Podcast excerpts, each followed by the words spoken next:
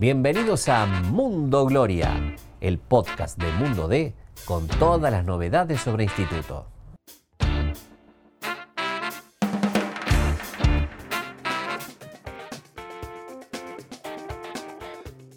Hola gloriosas, hola gloriosos. Esta es una nueva edición de Mundo Gloria. Mi nombre es Joaquín Balvis. Estamos acá con Agustín Careto. Vamos a hacer un análisis de lo que pasó de la preparación de instituto, de lo que pasó el martes en el clásico con Racing, esta derrota. Hola Agustín, ¿cómo estás? ¿Qué tal Joaquín? ¿Cómo va? Bueno, bien, eh, pero imposible abstraerse de lo que pasa hoy en el mundo del Gran Club de Alta Córdoba, porque sin dudas la derrota con Racing instala una preocupación. Estaba todo bastante calmo en Alta Córdoba y a cuatro o cinco días del debut se encendieron varias luces de alarma, ¿no? La gente que había ido ilusionada en gran número al Kempe, cerca de 18.000 hinchas de instituto que fueron al partido, un número que al menos en lo personal no esperaba y no sé si los mismos dirigentes esperaban que tanta gente de instituto fuera. Bueno, toda esa gente se volvió a sus casas con los ojos llenos de dudas, de preocupación, porque varias cosas funcionaron mal. Defensivamente el equipo eh, fue un flan, le entraron por varias partes, ofensivamente generó poco, no tuvo la pelota y ni siquiera manejó los hilos del partido cuando le tocó ir ganando. Racing no se desesperó, Racing manejó el partido aún cuando el Instituto estaba arriba en el marcador. Eh, y bueno, se abren varios interrogantes a poquitos días del debut. Sí, y esta situación también deja un abanico de cuestiones. Vamos, por parte. Vos hablabas del tema y lo hemos, nos hemos referido en otras oportunidades de la ilusión, de la necesidad de cambiar la energía, que se había logrado en gran parte con la renovación del plantel, con la llegada de Bobaglio, con la cantidad de refuerzos que arribaron, con la gestión de la dirigencia junto a Fede Besone y Juan Manuel Cavagliato. Y de repente este golpe, que un poco es esto, un golpe de la ilusión. Exactamente, un golpe que nadie esperaba, no solo por la derrota en sí, sino por cómo se dio el partido. O sea, el Instituto fue superado, más allá de que los penales pueden, probablemente no fueron penales, pero eh, eh, desde lo futbolístico fue superado y el mismo Lucas Bobaglio lo reconoció al, salir de los vestuarios, diciendo que Racing les cortó todos los circuitos de juego y que no le dejó generar instituto en cancha, lo que sí mostró en Uruguay. Eh, y vuelvo a las frases de Bobaglio, dijo, ni éramos unos fenómenos cuando fuimos campeones en Uruguay, ni tampoco ahora somos los peores del curso. No dejan de ser estos partidos de preparación, son ensayos, el técnico guardó a algunos de sus mejores jugadores pensando en el domingo, Mazola no estaba al 100% y lo preservó. Patricio Cucho, una de las grandes apuestas, al menos desde lo económico y lo futbolístico que ha hecho la dirigencia para esta temporada, también fue preservado pensando en el partido del domingo. No vio minutos eh, Diego Becker, que hizo un gol en Uruguay, que fue importante para que la Gloria gane la Copa Ondino Veira. Guardó pensando un poco en el domingo ante un Racing que recién juega en marzo y puso todo lo que tenía, toda la carne en el asador teniendo en cuenta que si a un jugador se le desgarraba, se le lesionaba, no corría un riesgo grande desde los puntos, digamos. Exacto. Y esto de Uruguay, vos tuviste la oportunidad de, verlo de cerca el equipo y además que lo sabéis bien de cerca el proceso este desde que se inició Bobaglio. ¿Cuáles fueron las grandes diferencias entre esas presentaciones en Uruguay y estas? Hubo dos grandes diferencias. la primera y más importante fue a nivel defensivo. Eh, en ninguno de los dos partidos en Uruguay a Instituto le generaron todas las ocasiones de gol que ayer sí le generó Racing. Un desorden eh, importante desde lo colectivo y desde lo individual también, con varias desatenciones que costaron caro. Eh, Parnizari en el tercer gol, dejando regalado a Carranza, que termina cometiendo el penal, que si bien estaba fuera del área, pero cobran el penal. Un tiro libre en el primer tiempo que me llama la atención todos los defensores durmiendo, toca la pelota rápido, una jugada preparada, los hombres de Racing, todos durmiendo. El segundo gol en un córner, otra jugada preparada de Racing que, lo arrebata en Instituto. Bueno, esas desatenciones individuales, sumadas a que al lateral Corda le comieron la espalda varias veces, a que Bochi quedó muy solo como único cinco. Yo imagino que por estas horas una de las cuestiones que se puede o se debe estar replanteando el cuerpo técnico es si finalmente van a salir a jugar este torneo de la Primera Nacional con un solo 5, en este caso un Bochi que hizo un buen primer tiempo, pero que no deja de ser un hombre de 33, 34 años, que no te va a sostener ese ritmo del primer tiempo a lo largo de los 90 minutos. Ayer en un momento probó con el ingreso de Arzura, que si bien Joaquín desde lo individual no tuvo un buen partido, pero sí ayudó desde lo colectivo a ordenar un poco más el mediocampo. Eh, y pensaba, ¿no? le pasó a Instituto, o tuvo que sufrir Instituto, el riesgo y, entre comillas, el temor de afrontar estos clásicos, que era un poco lo que pasaba cuando se armaron estas dos fechas de clásicos cordobeses, que aunque nadie lo va a reconocer públicamente, casi ninguno de los cuatro técnicos, salvo quizás más Medina, lo quería jugar, porque podía pasar esto. Pues si bien en el partido, en el clásico la noche anterior, que fue Talleres Belgrano, Belgrano estuvo a punto de sufrir una goleada preocupante, después con el resultado, el empate, pero le toca a Instituto perder con el rival de categoría menor y una derrota dolorosa. En el caso de Racing está claro que no tenía prácticamente nada que perder, porque juega recién en marzo, porque si perdía lo hacía ante un equipo que es una categoría superior, pero en Instituto, puertas adentro, no es que no querían jugar este partido, no querían jugarlo en el momento que se jugó, a tan pocos días del debut. Probablemente si hubiese sido 10, 15 días antes del debut, lo hubiesen afrontado con, de, otra manera, digamos. Eh, perdiendo, lo hacías ante un rival de una categoría inferior y bueno... Eh, Incluso es un, freno a la campaña de socios que venía haciendo Instituto, que venía sumando, que había superado una cierta cantidad de socios, que seguía en una curva ascendente y mucha de la gente que ayer fue, probablemente con otro resultado, lo entusiasmaba de otra forma de cara a asociarse para este torneo. Eh, un paréntesis ahí. Realmente mucha gente, y si Instituto lograra que, que de esos 18.000 personas que estaban en la cancha, unas 10.000, unas 12.000 fueran socios, eh, la trascendencia de eso hacia el espaldarazo que necesita el club y dentro del club la especialidad del fútbol. Bueno, eh, en instituto hace varios años que pasa una cuestión muy particular y es que la gente, por una cuestión cultural creo yo, espera hasta dos, tres días antes para ir a asociarse. Capaz que hoy tenés 5 o 6 mil socios en, capacidad de ingresar y si llega a ganar instituto el domingo, el jueves o miércoles, unas 24 o 48 horas antes del partido, la sede se agolpa de gente y todos quieren ir a hacer lo que no hicieron eh, tiempo atrás. Es algo histórico, del mismo modo que el partido es a las 9 y a las 9 y 10 sigue ingresando gente porque la, gente del barrio, de los barrios cercanos, tiene la costumbre esa de ir siempre sobre la hora y dejar todo para, para último momento.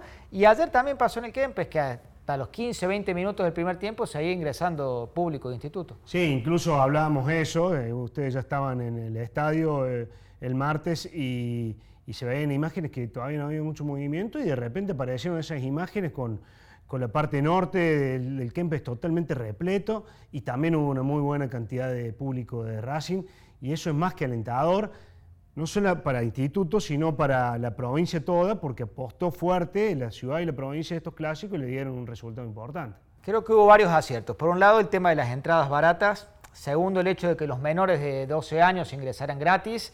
Eh, hubo ayer 11.000 personas en la popular, eh, colmada a, más no poder, y en la Ardiles que ingresan unas 14.500 personas, la mitad del instituto estaba prácticamente completa, o al 100, 90%, por lo cual teníamos más o menos entre 6 y 7.000 en la platea, más los 11.000 de la popular, realmente un muy buen número, teniendo en cuenta esto, un amistoso no había puntos en juego y ante un equipo, digamos, de una categoría inferior. Al hincha de instituto mucho más lo motiva a veces enfrentar a Talleres, un equipo de la primera, que ante un Racing. Así que, la verdad, eh, para sacarse el sombrero, porque tanto 60.000 personas el lunes, 30.000 el martes y sumamos las 60.000 de la selección los otros días, sin que se registre ningún incidente, pulgar arriba para la Agencia de Córdoba de Deportes, para la municipalidad y para los cordobeses que fueron, que se portaron bien, que disfrutaron de lindos espectáculos, seis goles vimos el martes, vimos penales, goles sobre la hora el lunes.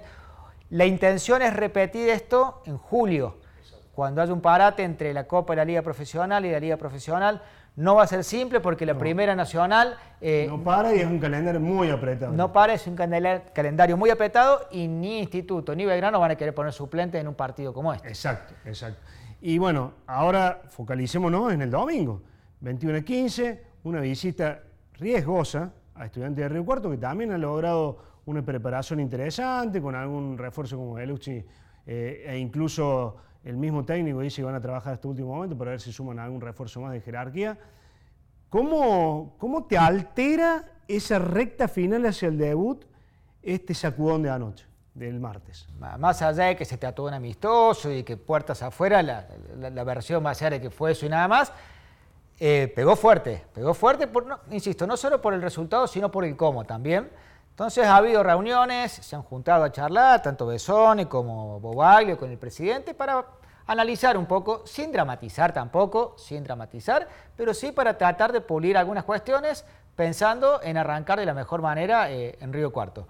Difícilmente, y te diría casi imposible, que llegue algún refuerzo más eh, de, última instituto. Eh, ¿Qué puede cambiar pensando en mejorar? Bueno, yo creo que en defensa no va a haber cambios, con la excepción de que se la puede jugar por el uruguayo Ferreira, que anduvo bien justamente en el torneo jugado en Uruguay.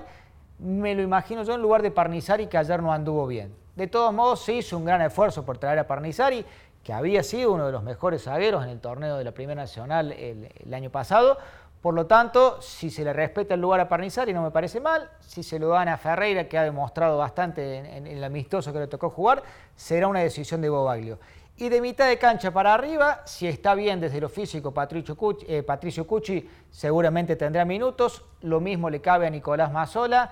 Becker no ha sido titular hasta ahora con, con Bobaglio como técnico, pero es probable que también concentre y sea una buena alternativa Ayer le pasó en un momento instituto que mirabas el banco de suplentes y no había demasiadas buenas alternativas para, para remontar un partido que estaba cuesta arriba.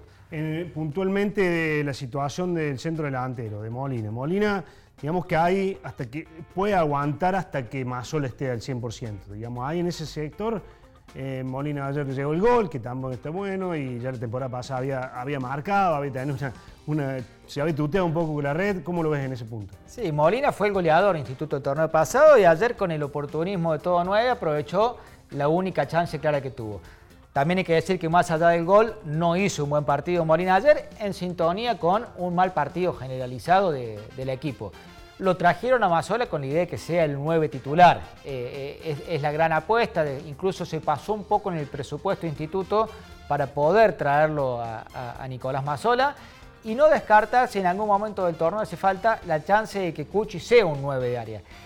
La intención eh, primordial es que no, que sea como un segundo punto, un segundo delantero, una posición que hoy ocupa el chico Rodríguez, que también tuvo un gran torneo en Uruguay y ayer brilló por su ausencia. Y respecto a la defensa, eh, quizás haya habido mucho mérito de Racing, de sorprenderlo, pero también hubo cierta desprotección a partir de la posición que marcamos ahora, hablando un poco privado del volante central, un poco más contenido, menos contenido, después el ingreso de Arzura. Exactamente. Bueno, de, arranque eh, improvisó Bobaglio ayer con el chico Arias, Ramiro Arias, de volante por izquierda, un lateral izquierdo. Eh, que no ayudó mucho, yo pensé que lo iba a ayudar más en la marca como un doble falso doble 5 boche y no fue así. Eh, de hecho lo termina reemplazando después eh, a Arias. Y es en el segundo tiempo cuando ingresa Arzura que logra acomodarse un poco el tándem eh, del doble 5. Le convieron las espaldas, sobre todo en el complemento a Bochi, y a partir de ahí generó mucho Racing, que también hizo sus méritos para que Instituto muestre todas esas falencias, pero reitero esto, desatenciones individuales y también un problema eh, grupal en defensa. Bueno, Agustín, eh, cerremos. Eh, ¿Alguna perrita pensando en ese partido en el Candini el domingo a las 9 y cuarto? ¿Qué, qué, se te ocurre? ¿Qué te imaginas? Bueno, me imagino un instituto que va a jugar más parecido a lo que mostró en Uruguay que a lo que mostró ayer. reitero el concepto de que si bien Instituto lo afrontó con la seriedad que necesitaba, más de uno se cuidó pensando en eso. Eh, y además las alarmas sonaron a tiempo en Alta Córdoba, entonces le da todavía un, margen de unos días a Bobaglio para repasar conceptos, para ver qué se hizo mal y tratar de mostrar una imagen muy distinta a, la mostrada en el clásico. Y un dato nomás que nos quedó en el tintero y, quiero que lo resaltemos. Eh, la presencia del femenino instituto, ¿no? que, que se dio una alegría en el preliminar del partido del martes le ganó a Racing por penal, también en un lindo partido. Exactamente. Bueno, dio la casualidad en los dos clásicos que eh, quien ganaron las chicas, en el partido siguiente le tocó festejar a los hombres, así que de una manera u otra los cuatro equipos de Córdoba se terminaron quedando con uno de los trofeos que organizaba la municipalidad. Y esta intención ya realidad de darle un, un sitial de privilegio al fútbol femenino. Exactamente. Y bueno, varios aciertos para redondear de la Agencia Córdoba de Deporte y la Municipalidad de haber organizado no solo los partidos de los varones, sino también de las mujeres. Ningún, eh, ninguna ciudad del país pudo disfrutar de lo que disfrutaron los cordobeses. Rosario no tuvo un Central News, La Plata no tuvo un Gimnasia Estudiantes, el país no disfrutó de un Boca River. y acá en Córdoba pudimos disfrutar. Y encima, con las dos hinchadas en ambos casos, de partidos realmente vibrantes, emocionantes y únicos, que aparentemente llegaron para quedarse y ojalá así sea. Así sea, ojalá, realmente que es el deseo de todo el fútbol de Córdoba. Bueno, Agustín, muchísimas gracias. Eh, a todos los gloriosos, a todas las gloriosas, las invitamos a, a seguir por nuestras redes, nuestra serie de podcast en mundod.com.ar y será hasta la próxima. Agustín, muchísimas gracias. Gracias a vos, hasta la próxima.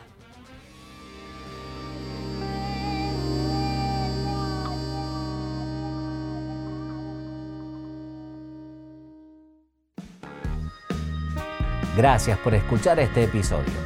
Te invitamos a visitar mundode.com.ar para estar al día con todas las noticias sobre la gloria. Nos encontramos de nuevo la semana que viene.